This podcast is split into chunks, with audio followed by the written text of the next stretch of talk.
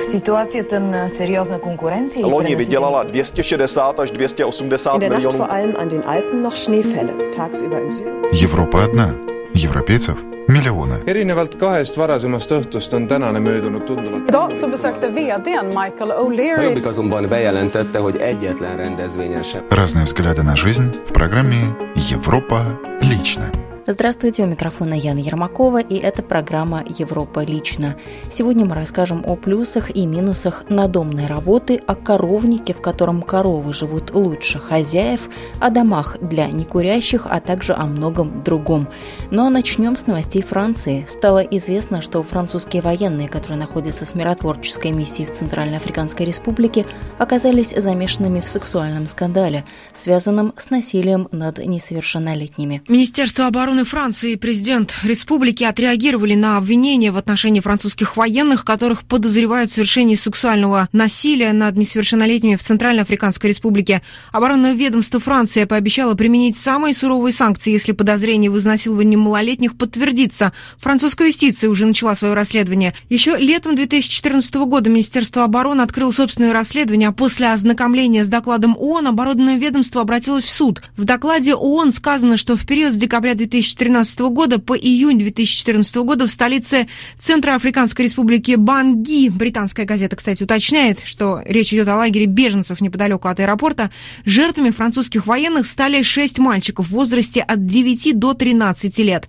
В докладе Международной организации сказано, что в отношении детей было применено сексуальное насилие в обмен на еду.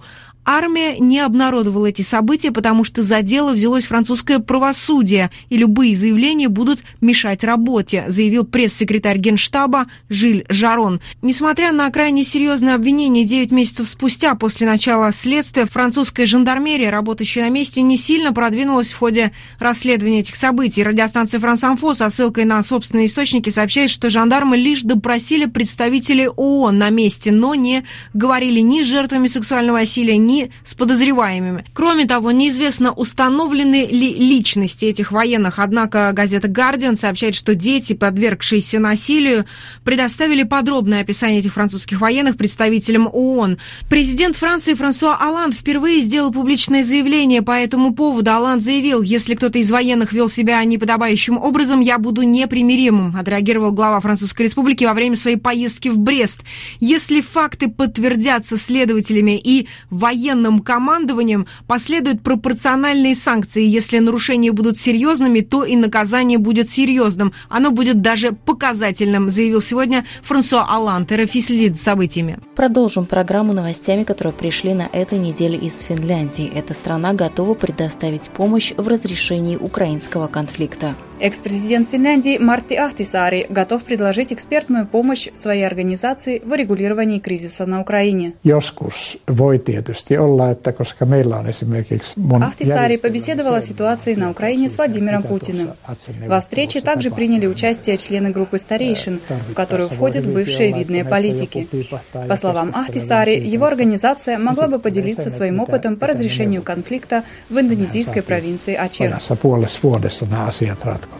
От политики переходим к здравоохранению. Инновационный метод лечения рака груди опробован в чешском Брно в онкологическом центре имени Масарика. Главное новшество заключается в использовании вместо радиоактивного материала в области опухоли магнетического, что является более щадящим способом не только в отношении здоровья пациенток, но и самих медиков. За последние 20 лет в Чехии на 18% возросли шансы на выживание при ряде раковых заболеваний, включая карциному молочной железы. Чешские медики могли бы в ближайшем будущем также взять на вооружение новый диагностический метод в ходе спасения женщин, оказавшихся в данной группе риска, поскольку методика, по словам директора онкологического центра имени Масарика Яна Жалодика, принадлежит категории более продвинутых. Опухолевые клетки передвигаются лишь лишь по одному лимфатическому сосуду и обживаются только в одном лимфатическом узле. В первую очередь важно выявить этот сторожевой узел. Если анализ показывает, что этот лимфоузел содержит раковые клетки, следует удалить и другие лимфоузлы в подмышечной области. Если же нет, части пациенток наоборот удается избежать данной операции. Диагностика, в ходе которой лимфоузел окрашивается с целью идентификации его как сторожевого узла, уже 20 лет проводится в Чехии при помощи изотопных методов анализа. Сейчас, в частности, с января мы опробовали на 20 пациентках принципиально новый метод, которому в зарубежье была дана оценка лишь в конце прошлого года.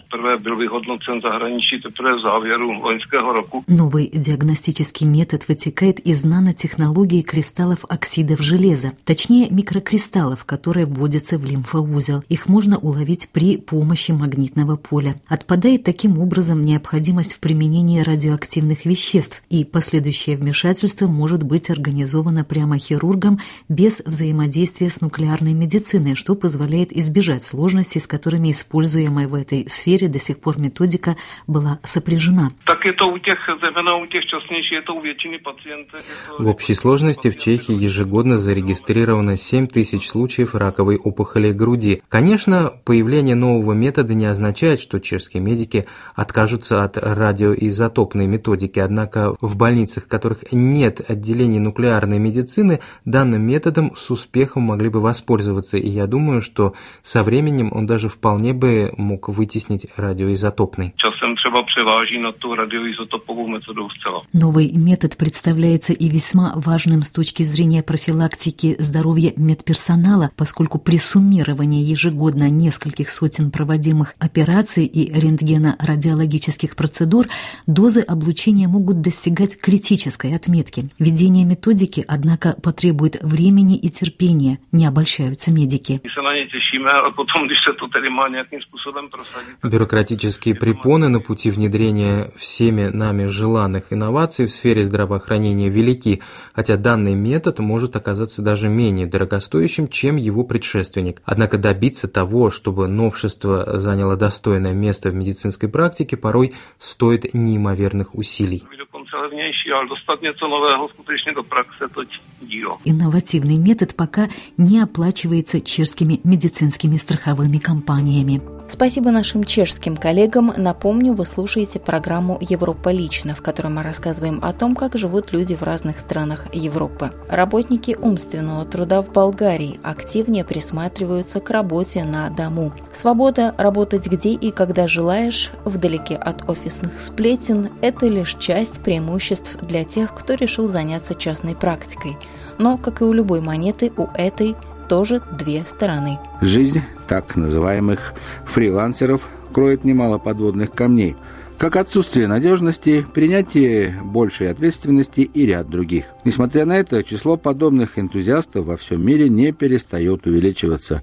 Толчок им дает и быстрое развитие современных технологий. Около 14% британцев работает из дома. Журнал Forbes приводит данные, что один на каждые пять американцев предпочитают свободную практику. Для наших географических широт работа из дома все еще сравнительно новое явление. Оно скорее распространено среди IT-специалистов, переводчиков и журналистов. Ветеран в этом отношении Георгий Бойчев, который уже 12 лет сам себе начальник. Молодой мужчина занимается программированием интернет-приложений, а его клиенты в основном из США, Новой Зеландии, ЮАР и некоторых европейских государств. Когда мне нужно поехать куда-нибудь, офис всегда со мной. Это большое удобство, говорит Георгий. Основным преимуществом, однако, для него является то, что он зависит от самого себя, от своих решений и непосредственной коммуникации с клиентом. Ненормированное рабочее время и отсутствие интриг, характерных для офиса, другие плюсы для Георгия. Его большая семья тоже результат работы из дома.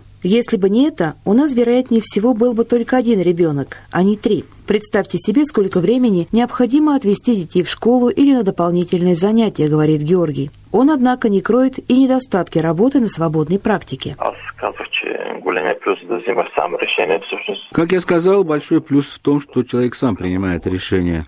Но в сущности в этом и самый серьезный недостаток. Ты зависишь полностью от самого себя, что несет с собой большую ответственность как к семье, так и к клиенту. Стресс больше по сравнению с работой на кого-то другого. Рабочее время никогда не кончается. Георгий Бойчев также поделился, что коммуникация с клиентами осуществляется при помощи разных возможностей.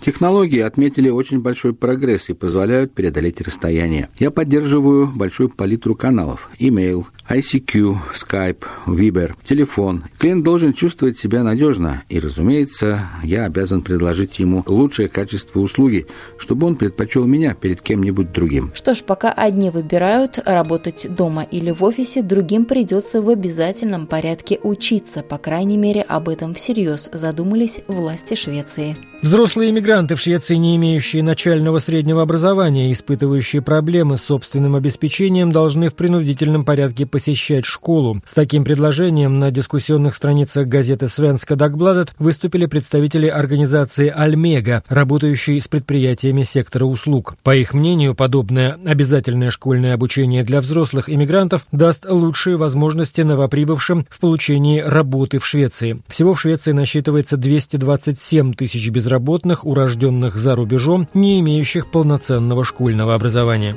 И еще о новостях Швеции. Возможно, в этой стране появятся первые в мире дома для некурящих.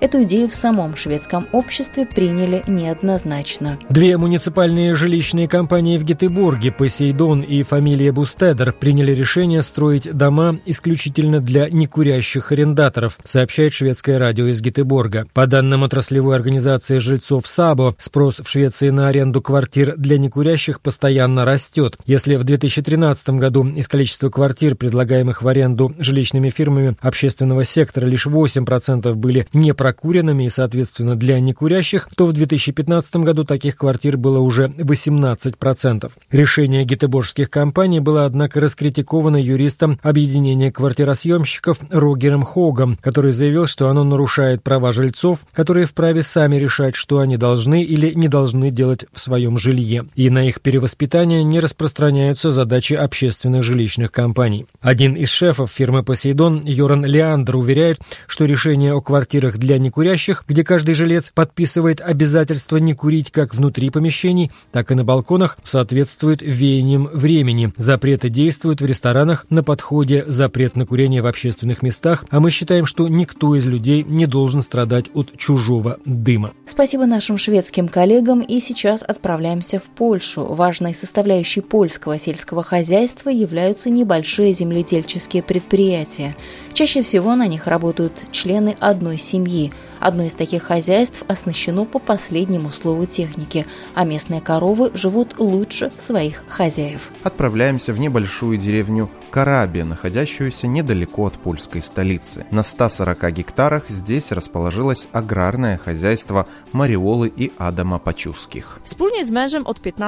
Вместе с мужем мы занимаемся хозяйством уже 15 лет. За эти годы в Польше в сельском хозяйстве нашей страны все очень изменилось. Современные фермы фермы в Польше не уступают западным хозяйствам. Они хорошо оборудованы, они эффективно работают. Я очень рада, что у нас получилось использовать потенциал и удачно развить любимое дело. На 70 гектарах земли семья фермеров выращивает кукурузу, на остальных участках траву и пшеницу. Землю Адам Пачуски унаследовал от своих предков.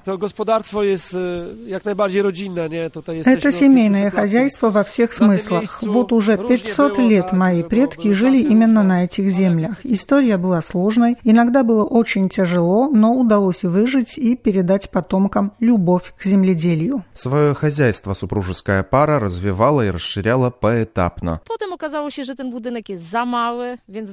Оказалось, что домик, который у нас есть, слишком мал. Мы начали его расширять, позже построили еще одну часть. В процессе покупали необходимое оборудование, тракторы. Старались не экономить на оборудовании. Мы понимали, что это инвестиции на дом долгие годы. Предмет особой гордости почувских – суперсовременный коровник. Zaczynaliśmy od 16 krów, w tej chwili mamy 200 krów dojnych. Мы начинали с 16 коров. Сейчас у нас 200 дойных коров. В год они дают 9,3 тысячи килограмм молока. Я задавал себе вопрос, хочу ли я продолжить то, что делали мои родители, деды, прадеды. Ответил положительно. Жалко оставлять начатое ими дело. Я считаю, что традиции необходимо сохранять. Для родителей это также было очень важно. Коровы почуских живут в VIP-условиях. Mówię, że krówki niedługo będą lepiej mieć niż my. Mają И я шучу, что у них условия скоро будут лучше, чем у нас, их владельцев. У коров, правда, есть все. Специальные роботы их доят, есть устройство чесалки.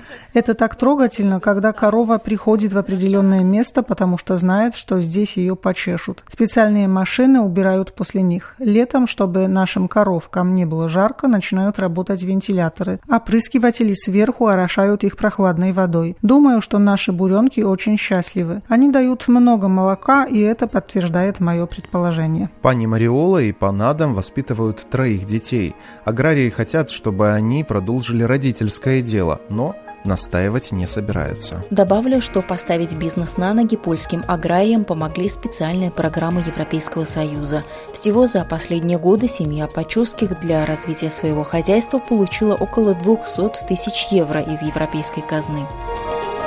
Вы слушали программу «Европа лично». Ее подготовила и провела я, Яна Ермакова. В программе были использованы материалы наших коллег русских радиостанций Чехии, Франции, Болгарии, Швеции, Финляндии и Польши – до встречи ровно через неделю.